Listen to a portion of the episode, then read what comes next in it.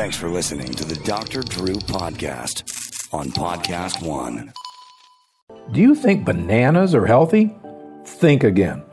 I'm Dr. Stephen Gundry, best-selling author of the Plant Paradox series, and on the Dr. Gundry podcast, you're going to learn the foods to eat and the ones to avoid to lose weight, boost your energy, and feel your most vibrant, active self this year. You'll also learn simple tips from the world's top experts on health and nutrition. Plus, you'll discover the truth about calories, how running could actually be hurting your health, and why fat won't make you fat.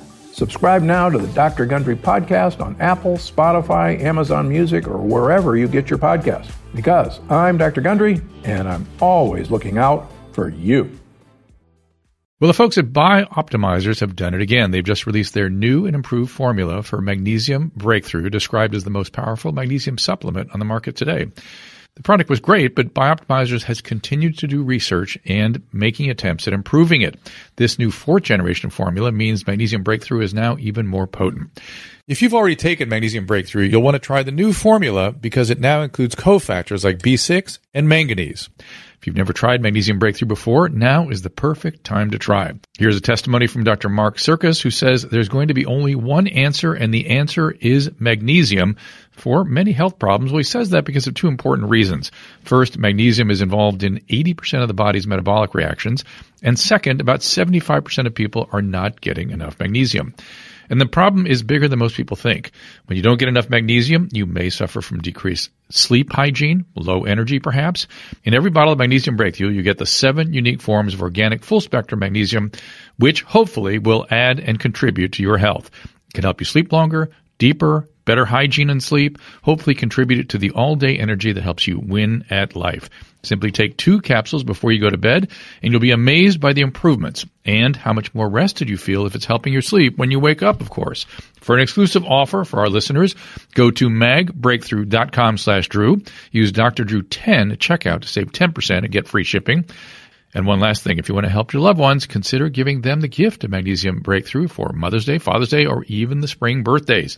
Again, that special link is magbreakthrough.com slash Drew. Use Dr. Drew 10 during checkout to save 10% and get free shipping.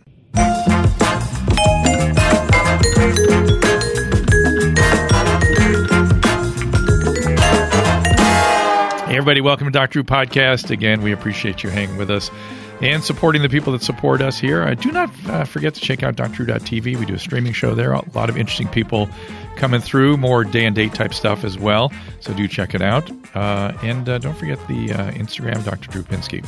Today, I have the pleasure of interviewing Anne Marie Schubert, Sacramento District Attorney.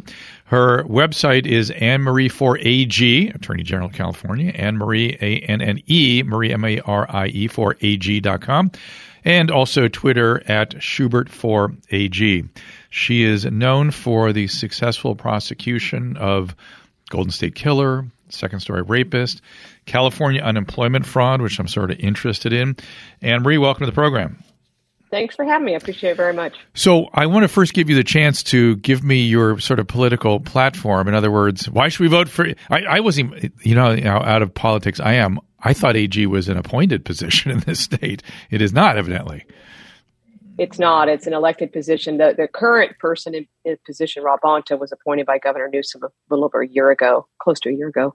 Um, so, I mean, let me just kind of tell you who I am. First of all, I, I'm I'm not a politician, uh, probably like you. I'm I'm just a career prosecutor. I've been in the business for 31 years.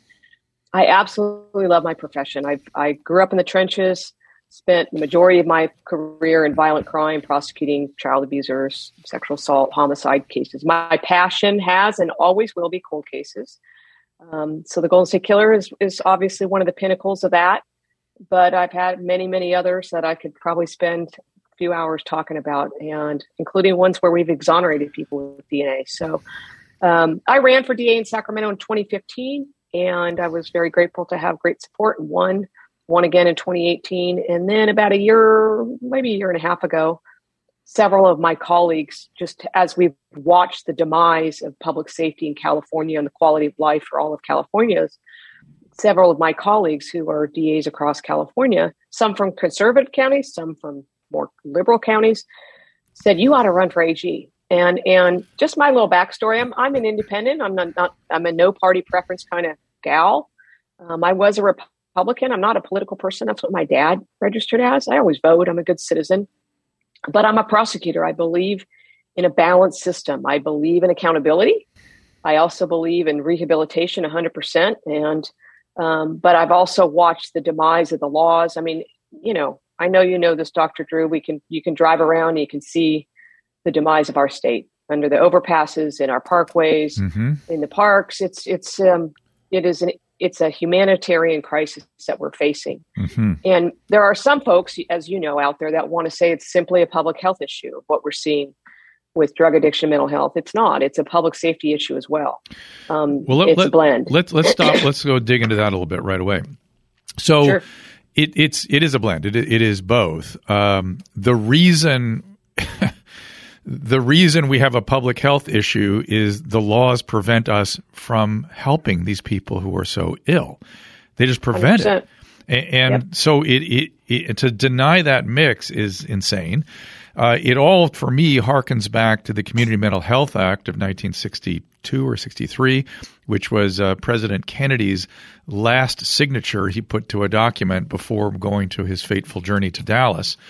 And the the principles of that document were to undo the state healthcare systems, which were deemed to be draconian, awful, horrible. 150 years of development was undone with the stroke of a pen in the name of the directors of the National Institute of Mental Health at the time had this bizarre notion. We had three psychoanalysts in that position over about 30 years. None of them had ever treated anybody with serious mental illness. All of them took the Foucaultian position that mental illness was caused by institutions, which is so drastically insane.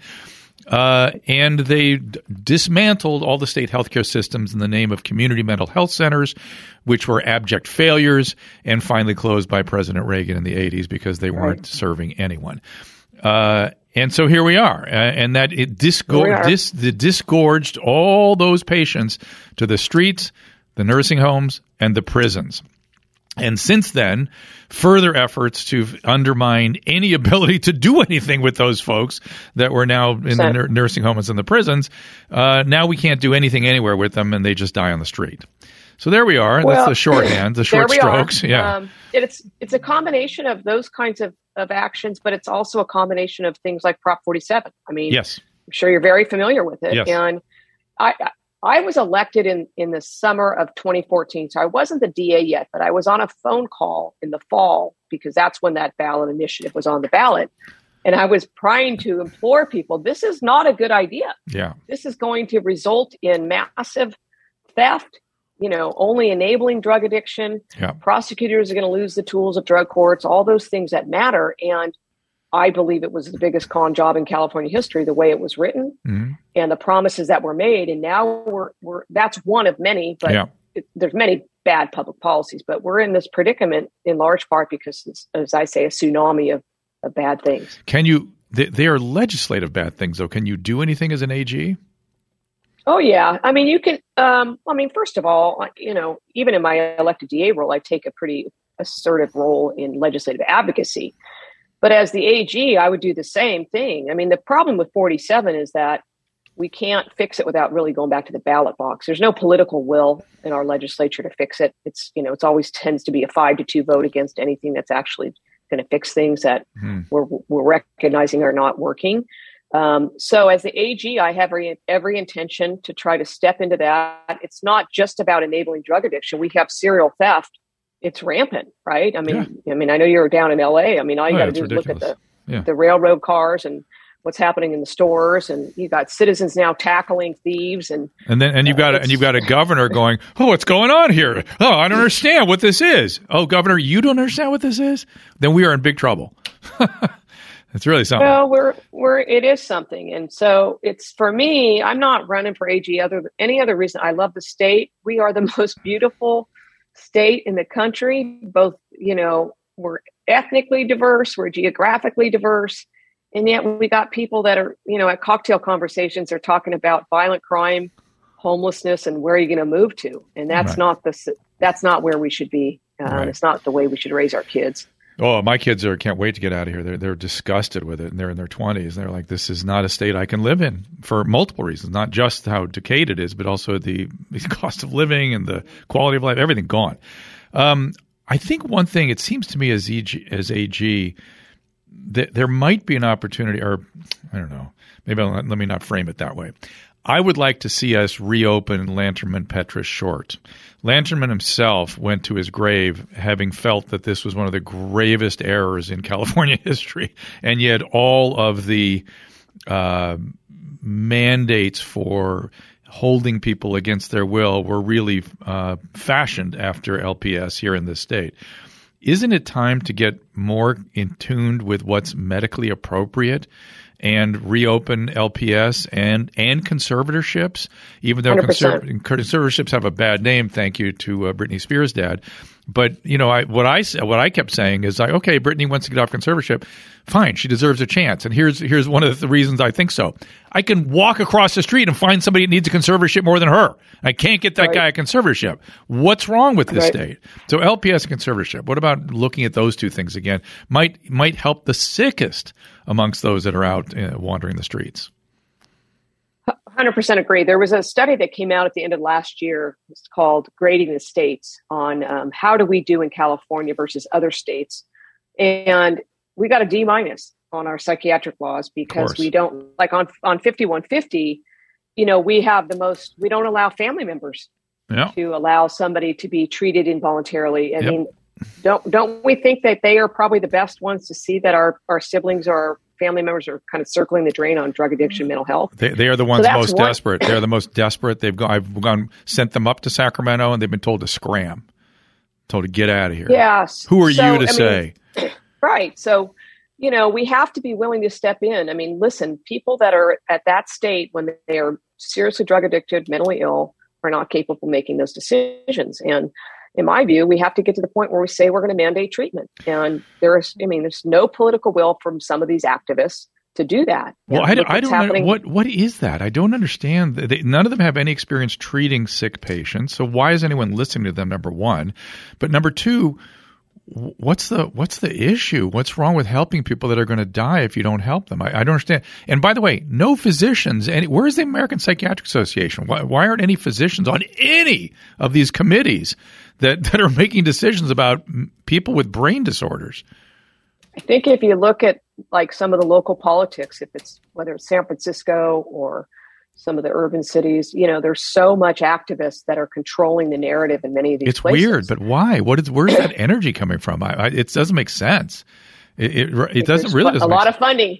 It's like I guess it's funding. funding. It's, yeah. it's you know if you keep funding you know the demise of people and, and the service of people and you don't and you don't you just let them use drugs openly and you know in these open air drug scenes then you can keep funding the, those those organizations. And i think it's most folks it's just you know your average citizen if you're walking down the street and some of these communities is like this is not humane to let these folks die in the gutters well you know and i don't i don't even object to any sort of uh, drug replacement therapies even if you're giving the patient heroin so long as you're doing something active to motivate that person towards right. health I, again, I have no philosophical anything other than helping the patients, getting them through this, getting them out of it. It's all I did for years, and to see them all dying and being unhelped, it's so glaring to somebody that had worked in that field for a long time. The other thing to, to switch gears a little bit on you, I, I always say, and by the way, I'm not in favor of everybody's mandated treatment. I'm in, I'm in favor of a carrot and a stick and holding people right. who are so ill that they really can't make decisions for themselves. And I would right. point to dementia patients. So if I have a patient with uh, bipolar disorder and drug addiction who's wandering around the streets, flailing their arms, walking in traffic, doesn't know the day or the date, think I'm you know disorganized about who they are, can't think straight, um, you know whatever, and if that is due to dementia and I don't treat that patient, I could be guilty of a crime, not just malpractice. But if it's bipolar or schizophrenia, you, you're not allowed to go near them. Why is one brain disorder protected and the other brain disorder, if I don't help, I, am criminally accountable? Isn't that weird? Right. I think it's been politicized. Again, I think it's happened. Yeah, that's not about the medicine, as always. It's never. It, I'll, I'll, refer everybody case A in our prosecution, uh, COVID 19. But anyway, and lockdowns and school masking and masking under the age of five and all these things that don't have any medical basis for them. Um, all right. Anyway, here we are. Uh, never thought I'd be here in, in, in my career. Um, right. So, so Prop 47, Prop 57, AB 105 or 109 is it? 105. 109. Right? Yeah, 109. 109. That was the beginning. Yeah. Uh, the we we actually went up there. I'm blanking on the name of the politician's name, and we end up we went went up there with a a bill to try to reopen LPS and to empower families to have some say, like you're saying in this. Right and uh, we're just summarily, you know, families up there sobbing. I have resources. I have a doctor ready to go. I have a bed for my loved one. I can't get him or her off the street. Help me create a legislation that will do that. Let's reconsider LPS. And he brilliantly sort of painted the history of LPS, which is nefarious and disturbing. And again. Lanterman himself went to his grave guilty over having uh, championed that through. He felt it was one of the worst legislations. And uh, the legislature is heartless, tells people just to get out, get out of here. I, it's I, not an com- uncommon thing. That's disgusting to me. It, really, it's just disturbing on a level that just I, I, don't know what to do with it. Well, we see the same thing on on crimes that involve I or, or laws that or bills, I should say, on public safety. We've mm. had to bring you know the wives of murdered people to come to come to the legislature to say really you're going to let this guy out after 20 years when the judge said he's going to never get out so there's just some a lot of disheartening where that you feel like they get two minutes right to tell their mm. their story and then they're disregarded Ugh. well let's talk a little bit about child abuse which is something that um, you have been interested in and let me just frame this mm-hmm. conversation by saying um, I have seen the fallout of, of uh, childhood sexual abuse, partic- well, childhood abuse of all kinds. But any, and by the way, for me, it's a broad category of adverse childhood experiences. It includes it's divorce. Absolutely. It, can, it yep. includes divorce. It includes uh, domestic yep. abuse. It includes, you know, includes aggression in the home and violence and, and a dad in jail, by the way, is, is ACE. But, um, right. But recently, and so so anyway, so I I am um, extremely concerned about this, and I, and I always, by the way, say that in my world, I, I ran a large drug treatment program in a psychiatric hospital, where we had a reputation of taking care of the recalcitrant polydiagnosed patients.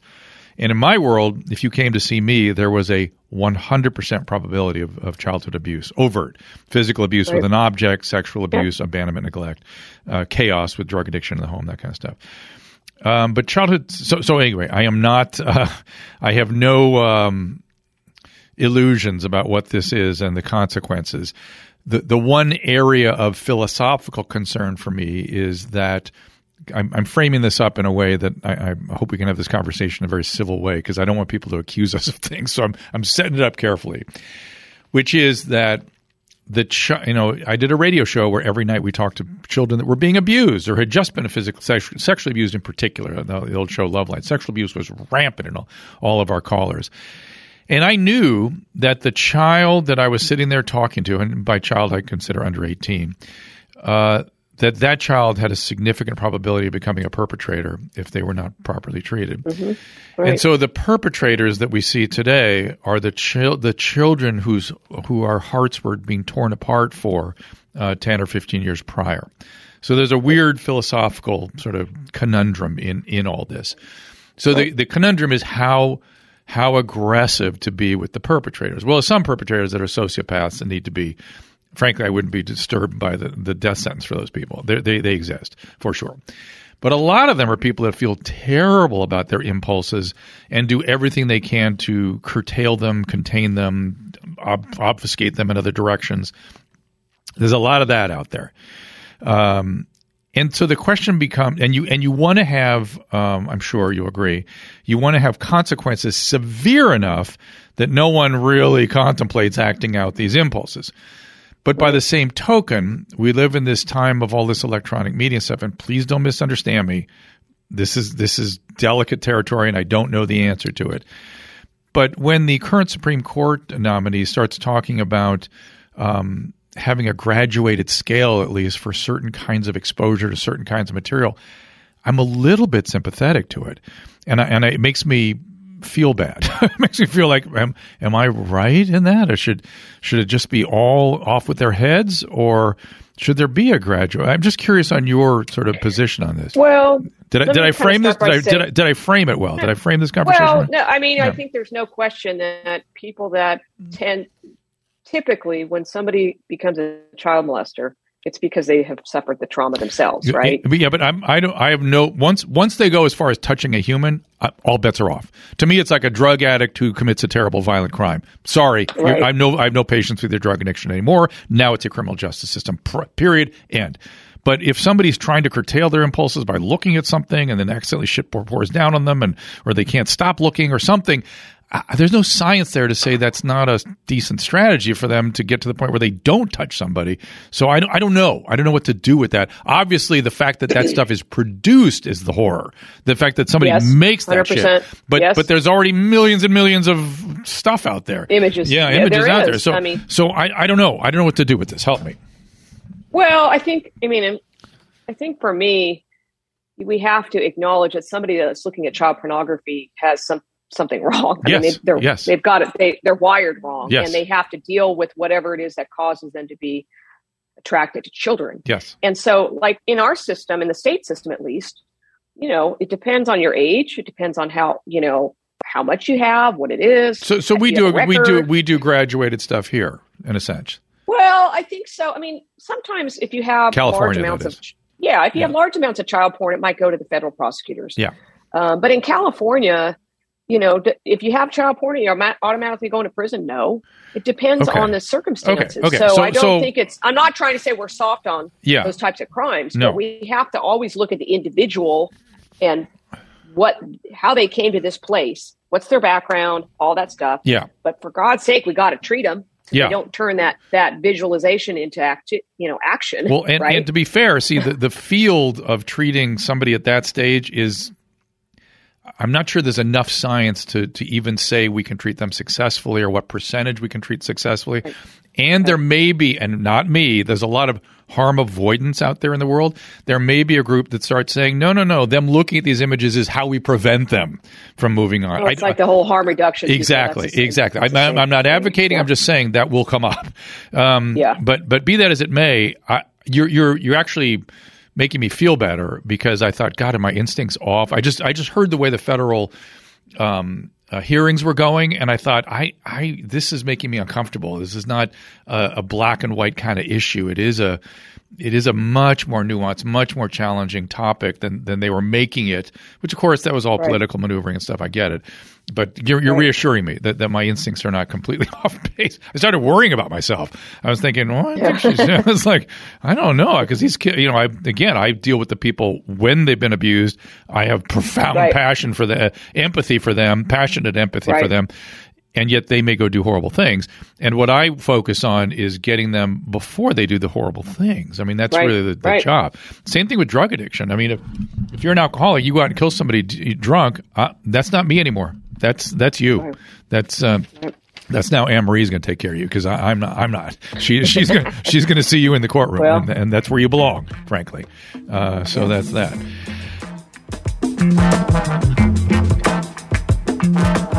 Well, our friends at BetterHelp, that's right. People don't often realize that physical symptoms, headaches, teeth grinding, that kind of stuff can be a sign of stress, emotional difficulties. Uh, I've been referring people, friends, family, and patients to BetterHelp. BetterHelp, of course, is customized online therapy that offers video, phone, even live chat sessions with your therapist. So you don't have to see anyone on camera if you don't want to.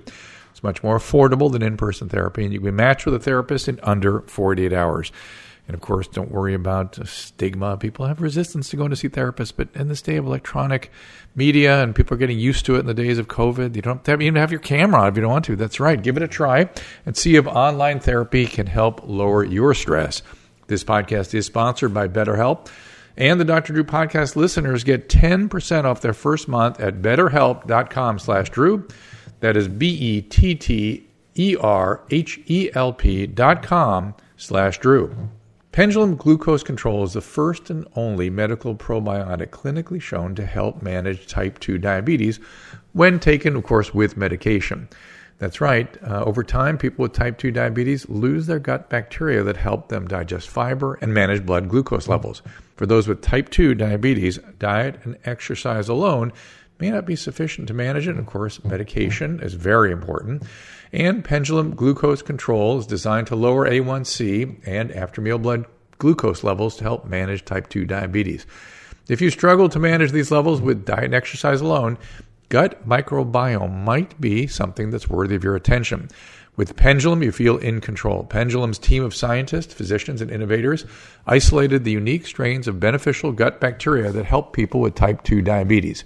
So if you or someone you love has type 2 diabetes, take control of glucose levels with Pendulum Glucose Control. Use code DREW, D-R-E-W, at pendulumlife.com to get 20% off your first month of membership. That is P E N D U L U M L I F E dot com. Promo code DREW for 20% off your first month of membership. Well, crowd health is a different sort of way of thinking about paying for health care. It's not health insurance. 250,000 people with health insurance went bankrupt last year. Problem with insurance is you pay big premiums, high deductibles.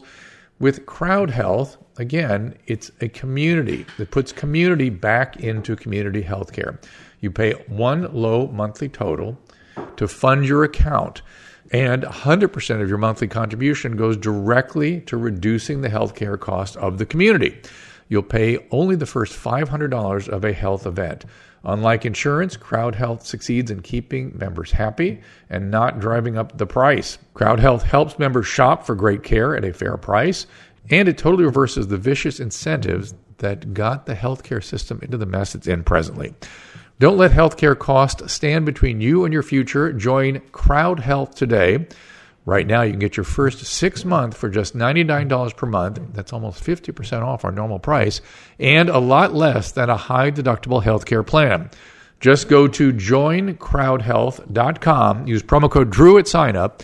That is joincrowdhealth.com, promo code DREW. Crowd Health is not a health insurance, it's a totally different way of paying for healthcare. Terms and conditions may apply.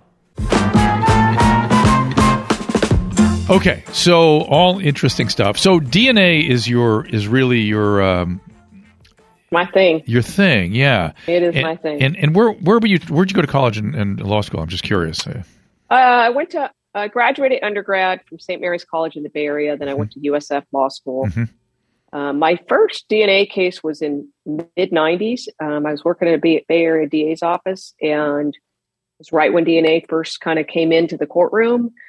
I was a young prosecutor, a very serious rape case, and it was um, it was it was a big deal. Yeah. So I kind of realized the value of DNA at the time on the ability to find the truth. Did Did you have any biological training in your undergraduate years? No, you know, I wasn't. My dad was a doctor, okay. and uh, ortho- he was an orthopedic. But um, I kind of, when I went to law school, I say this, and I mean it. I didn't.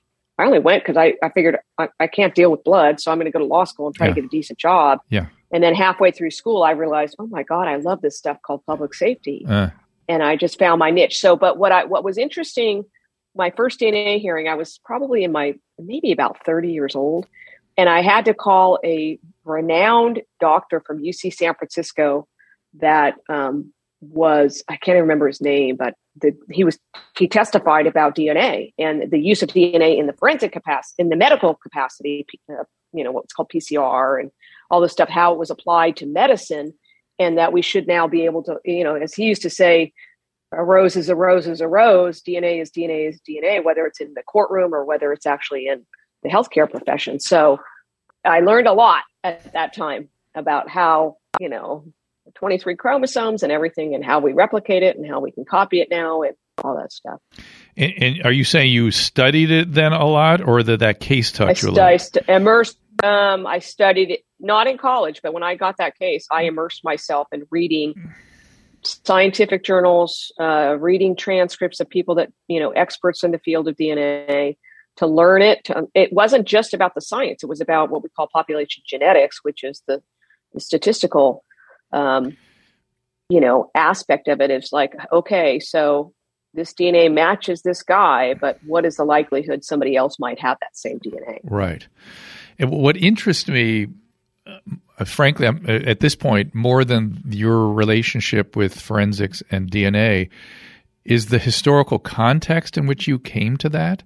I, I'm imagining that there was a huge, I don't know if shadow is the right word, but there was certainly energy in two areas in the 90s. I'm, I'm chuckling because when I say it, you're gonna you're gonna probably laugh too. One was HIV and AIDS. It was a major, major factor in us taking this mm-hmm. brand new illness and coming up with a causative agent, treatments in the course of like eight years. It was unprecedented in the history of medicine. And people were like, What took so long? I was like, You understand it took a thousand years to figure out syphilis? Thousand years. We did this in eight years and we have good treatments yeah, now. Yeah. It was insane. It was so, so amazing. But genetics were at, at the center of all that. Uh, or at least molecular biology, as we called it at the time. And at the same time, the O.J. Simpson trial where people were being exposed to these ideas and confused by them, frankly. I wonder if you, I think it'd be interesting for this audience if you could take us back. Did you have impressions of what was going on in the courtroom at time? What was the guy named Barry? Uh, oh, Barry Scheck, Barry Scheck yeah, and all his actually, maneuvering. Um, it, it, was it was it was confusing to me as a biologist what he was up to. So, uh, what did you take away from all that?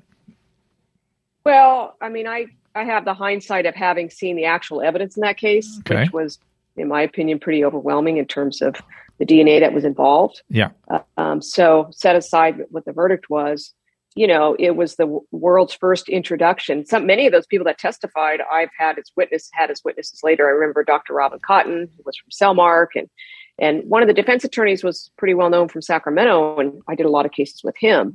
I think part of it is that you know, it took a while for the world to understand what this was, how it worked.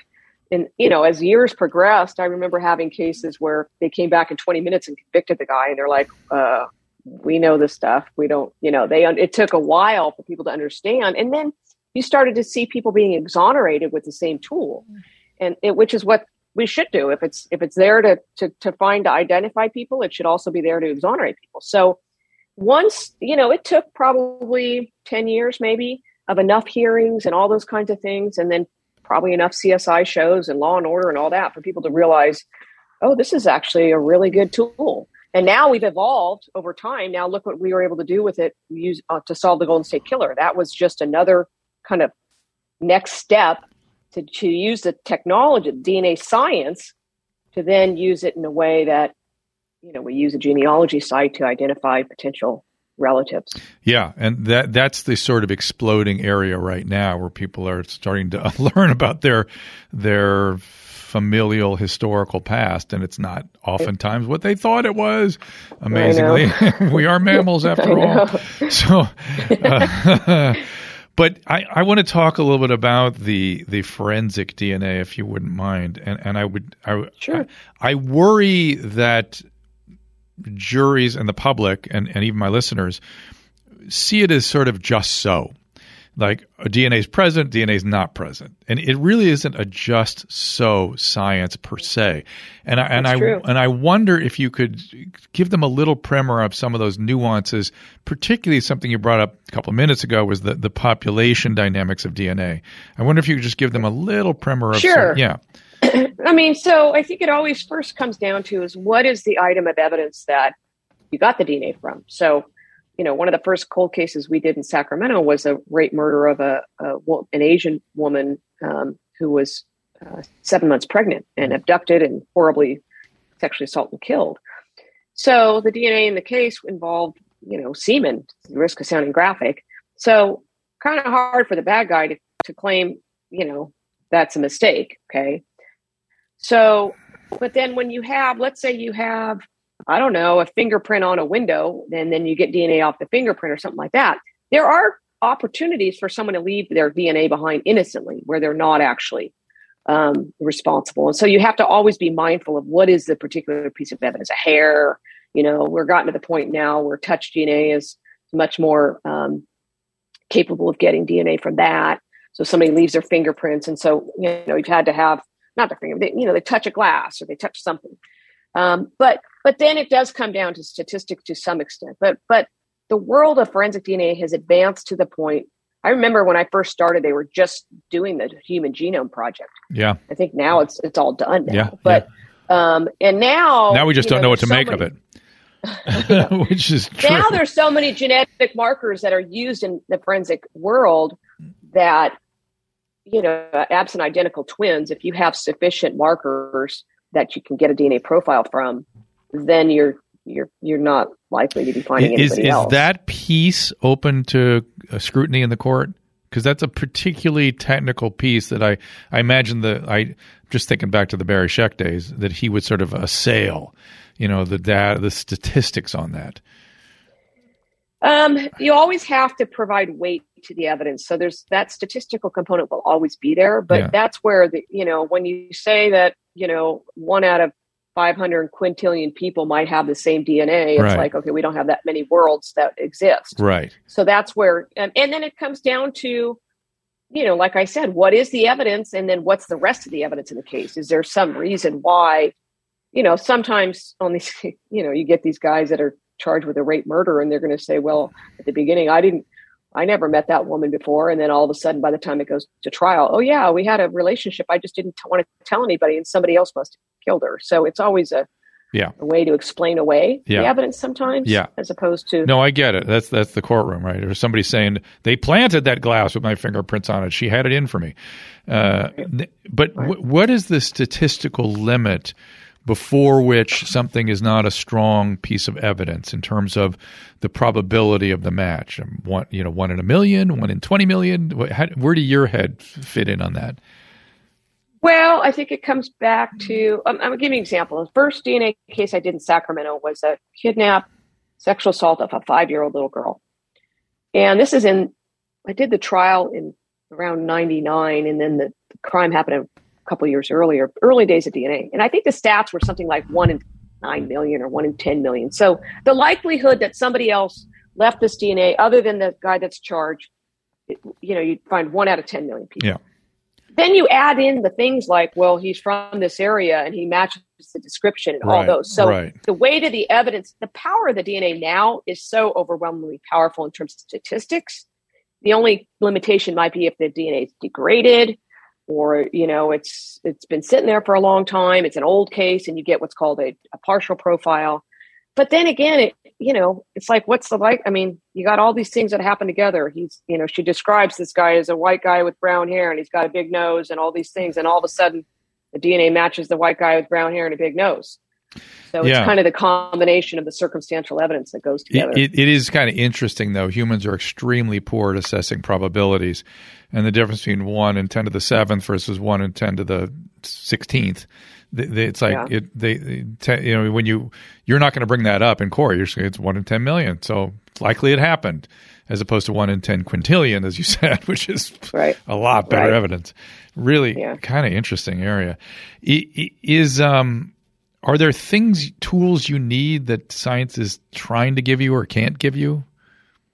In other words, you like I wish you could do. You have a wish list of things that you wish was more had greater certitude to it or less probabilistic kind of a. You know what I mean? Uh, things that would make. I think. Um, I think that you know the latest tool which was used to solve the Golden State Killer is the use of what's called SNPs. It stands for single nucleotide polymorphism. It's yeah. the it basically gives you way more data yeah. than like the traditional forensic stuff. And so let's say instead of looking at 25 places on the DNA, which is what a lot of the crime labs are doing, this allows you to look at 700 places. That's why genealogy can be very powerful.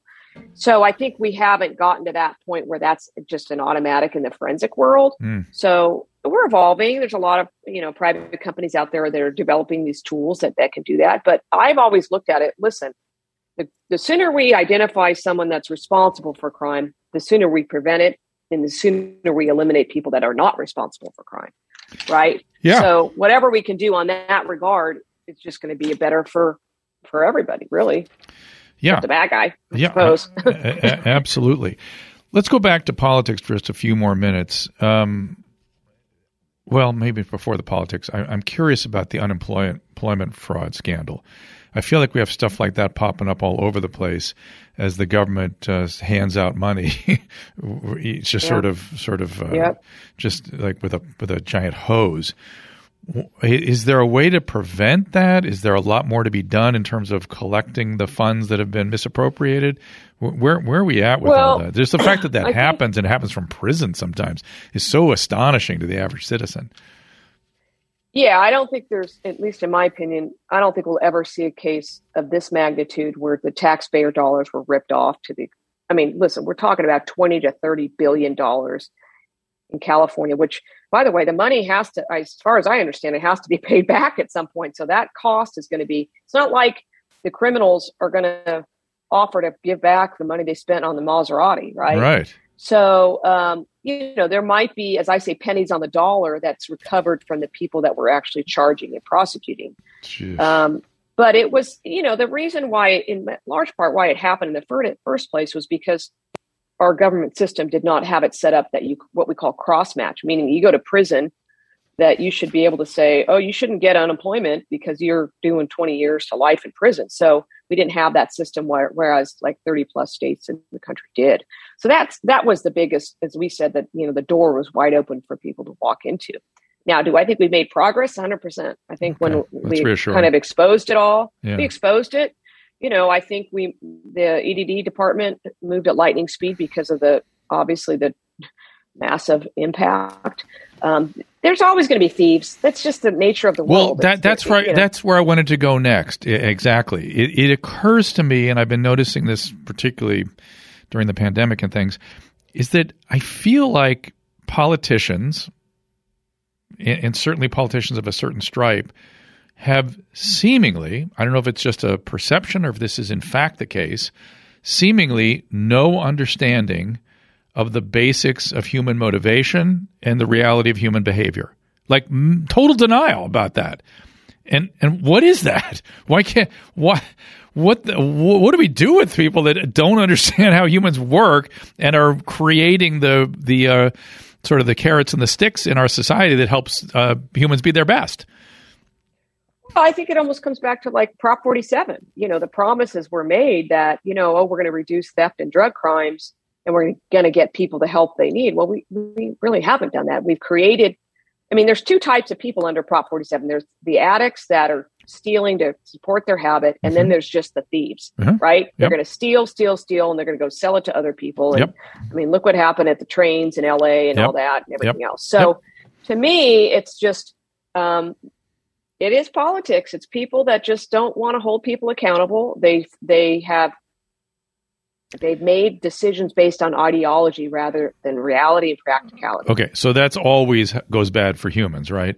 Whenever ideology rules, humans suffer. I mean, that's just look at history. That's just well, everywhere. I mean, you can have an ideology, but you got to face reality here. I, I, think. See, I, I, always think of ideologies as utopian and divorced from reality, and so, and at least that's the way I see it and uh, I'd say operating out there in the world, and and the the unwillingness to accept how humans work. It's really, it's so it's mystifying. It really is mystifying, and, and I understand that they may have their own motivational structures around, you as you said, they're well funded or they're socially reinforced for it or something, but uh, the fact that the the legislative bodies that are supposed to be thinking about these things come to that same place without any regard for the impact on human behavior and a denial. And then they dig in their heels when they when the when the opposite is happening. People dig in their heels. I mean, look at this the theft. Yeah. I mean, there are people trying to dig in their heels saying, "Oh no, theft is down, theft is down." It's not down. That's ridiculous. It's not being reported anymore. Yeah, it's it's it's ridiculous. I mean, it's it's just it's just an absurd position to take. We all see it. You walk in a drugstore, you will see it. But just yeah. even just everything behind the plastic, you know, you can't get it anything you want to buy. Why do you think that is? Do you think, they, do you think the dr- the drugstores, the the CVS enjoys challenging their their their patrons that they might walk out before they get the help to get behind the plastic? Yeah, what, again, human behavior. What what do you think CVS is up to? You think they're just trying to prevent you from buying the deodorant, or you think right. they're the, those right. safeguards in place right. to prevent somebody from stealing the deodorant? Which, which is it, everybody? Um, but all right, whatever. I, I get very, I get very frustrated, and and I find myself always feeling a certain amount of disgust. And and, yep. and disgust is a very weird emotion. It, it's one of the. It's very hard to sit with it, and it's very motivating. Uh, it motivates you to move away, uh, and unfortunately, I feel helpless and hopeless in regard because I've been thinking and talking about these things for so many years that right. my disgust just at this point just has me just not wanting to talk about it anymore because they just. Well, I think we're at a tipping point. I don't think there's any. I mean, listen, I, I, my whole campaign is about the chaos we have in California, and that's part of the theme, which is true. But for me, it's like we're at a tipping point in the state. We have to make a decision on how do we want to raise our children and our grandchildren, and is this really humane the way that we are what we're seeing. I, I don't know if I trust the electorate in that the, the fact that they put Newsom back in his position was so shocking to me, at least that they did it with such enthusiasm. That was a shock to my system. And I literally have PTSD from that where now I'm expecting anything. Anything, you know, anything, what's the next shock going to be? Uh, that was startling to me. Like, how could you, you, you're happy with what this guy's doing? I mean, I don't, I don't, good on you, but whoa, that, that, that, that, fact that you did that just because the guy has a D after his name, I guess, or I don't know what motivated you to put, or maybe the fear of the other guys that were running. I, I don't know what it was, but to do that with that degree of um, ease was just a shock to my system. So I worry that for folks like you that are trying to get the the electorate's ear and uh, make real change in a positive direction that really helps us in California. I mean, I, I, and when you get attacked, what, what's the sort of source of the attack? What do they attack you on? In other words, are you so, so you're oh. interested in you're interested in imprisoning drug addicts? People, yeah, yeah, she just wants she wants to criminalize homelessness. Yeah, yeah, criminalize homelessness. That's that's that's. But um, yeah. you know, she wants to you know mass. It's the same thing, mass incarceration. Which, if you really understood me and saw what we do uh, every day in our courtroom and in our community, that's really well. We really actually want to get people help. Yeah. I'd be thrilled if I was out of a job, but we're never going to be out of a job. We but we have to still hold people accountable. You commit a violent crime, you need to go. I, I can't tell you how many people I treated that were motivated by the uh, criminal justice system and successfully treated. And finally, and they may some of them served a little time, some of them did whatever. The judges were very appropriate with, you know, people who are actually doing well and regaining their right. life and being properly yes. treated. And, and, so, you know, the, I, I, I'm interested in human motivation. And you motivate people with a carrot and a stick. Uh, and you do right. not let people with a brain disease that prevents them from seeing. There's a disorder. You ever heard of the term anosognosia? Mm-mm.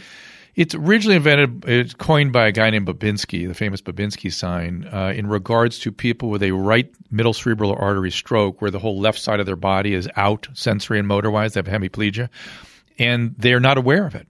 They have a complete ignorance of everything left not just their body, but everything left sided in the world. Like if you write, if you hmm. have them write a clock, they'll put all the numbers on the right side. Oh, so wow. left just doesn't. It's called anosognosia. And anosognosia is a feature of serious mental illness. It comes under other acronyms like denial or lack of insight. But when it gets severe, when they're really sick, it's biological. They can't, they can't see what's happening to them. Much like a dementia patient can't see what's happening to them. And when you have anosognosia, you have an obligation, a, a, a ethical moral obligation to help people because in that state of anosognosia, they will die or they will kill somebody or they will do mm-hmm. something awful mm-hmm. because it's in the nature of the illness. And uh, how intervening for anosognosia in dementia versus anosognosia in advanced addiction or serious uh, schizophrenia or something. And the, the crazy thing of all, the craziest thing of all, Anne Marie, is that the dementia patient who I intervene upon, I can't I can't alter the course of that illness. That person's going right. to get worse. Right. I can keep them safe with their behaviors, but I can't. Schizophrenia, if I intervene early, they can be restored. And if I right. and if it goes later, they're done. Same thing with addiction. Both disorders damage the brain irreversibly over time. So us not intervening early actually doesn't just keep them not safe, yeah. but it also allows them to deteriorate into much more advanced and irreversible illnesses. That is unthinkable. No other countries do that. I don't know why we do that. It's too much. But anyway, there we are. Good times. There we are. There so, we are. so, uh, uh, when is the uh, is the is it uh, twenty four that the vote is up? Oh no, it's 22. It's in June. But actually, the ballots come out May 9th this year, so people will be voting in May. But uh, Yeah, well, get out the vote, a, everybody. There's an insight here. There's an insight here going, and so we're working very hard on this. Well, I, I wish you best of luck. I, I don't. Who are you, who are you up against? I'm up against the guy that's the current appointed guy. That's uh, his name's Rob Bonta. He's like Gascon and, and San Francisco DA, and there's two guys out, two Republicans out of Los Angeles County as well. Are, I'm are, you know, better peop- or worse, I'm the only woman in the race. I'm happy to be that. are people understanding that uh, Gascon and his buddies are at the core of this problem? Destroying things. Are, yeah, are they are they Um, people? I think in LA, and yeah, I mean, those there's recalls going on there. So I think people and people need to understand. Obviously, I think it's very important people understand that the current appointed AG is the same ideology as Gascon and, and Boudin. Hey, let let me ask this. I've always wondered this. Why don't the assistant ads and the underlings under the AD, uh, uh, uh, am I using that? DA. I'm sorry. DA? Under the Yeah. DA. Um, do they become more vocal during electoral times, or do they risk losing their jobs if they speak out against their boss? Because Well, I've LA always wonder. I feel bad for them. You know, like what are they thinking? They and they are silent. This this year is well, LA County, the DAs are unionized. They've come out very vocally. They sued him to do his job, and they've come out to support the recall, which you know many of us support, obviously. And then, but in San Francisco, there's the prosecutors are not unionized, so they are at will. So yeah, I would predict they're probably scared to death they're going to get fired if they say anything, and some have been canned early on. So I'd be, you know, I can understand it. Yeah, Um, it's a it's a scary. I mean, they they go into this profession to help people, yeah. and if you're if you speak ill against your boss, they're worried they're going to get fired. Ugh. Again, disgusting. All right. Well, uh, look for Anne Marie Schubert on the ballot coming up in uh, the spring, early summer. And uh, anything else you'd like to point out or say before we sign out? Just uh, thanks for your time, and I appreciate it. And I am I'm the real deal. That's what I say. It's a lot of fun, and I hope people see that. AnneMarieForAG.com at Schubert for AG. I know a lot of you are not in California, so this isn't directly affecting you, but you hear Adam and I complaining about California a lot, and uh, here is someone actually trying to do something about it. So thanks so much for, for spending some time with us. Thanks for having me. You betcha. Have a great day, you guys. Thank you, you too. For calling times and topics, follow the show on Twitter at Dr. Drew Podcast. That's D R D R E W Podcast. The music from today's episode can be found on the swinging sounds of the Dr. Drew Podcast, now available on iTunes. And while you're there, don't forget to rate the show. The Dr. Drew Podcast is a Corolla Digital production and is produced by Chris Loxamana and Gary Smith. For more information, go to drdrew.com. All conversation and information exchanged during the participation in the Dr. Drew Podcast is intended for educational and entertainment purposes only. Do not confuse this with treatment or medical advice or direction. Nothing on these podcasts supplement or supersede the relationship and direction of your medical caretakers. Although Dr. Drew is a licensed physician with specialty board certifications by the American Board of Internal Medicine and the American Board of Addiction Medicine, he is not functioning as a physician in this environment. The same applies to any professionals who may appear on the podcast or drdrew.com.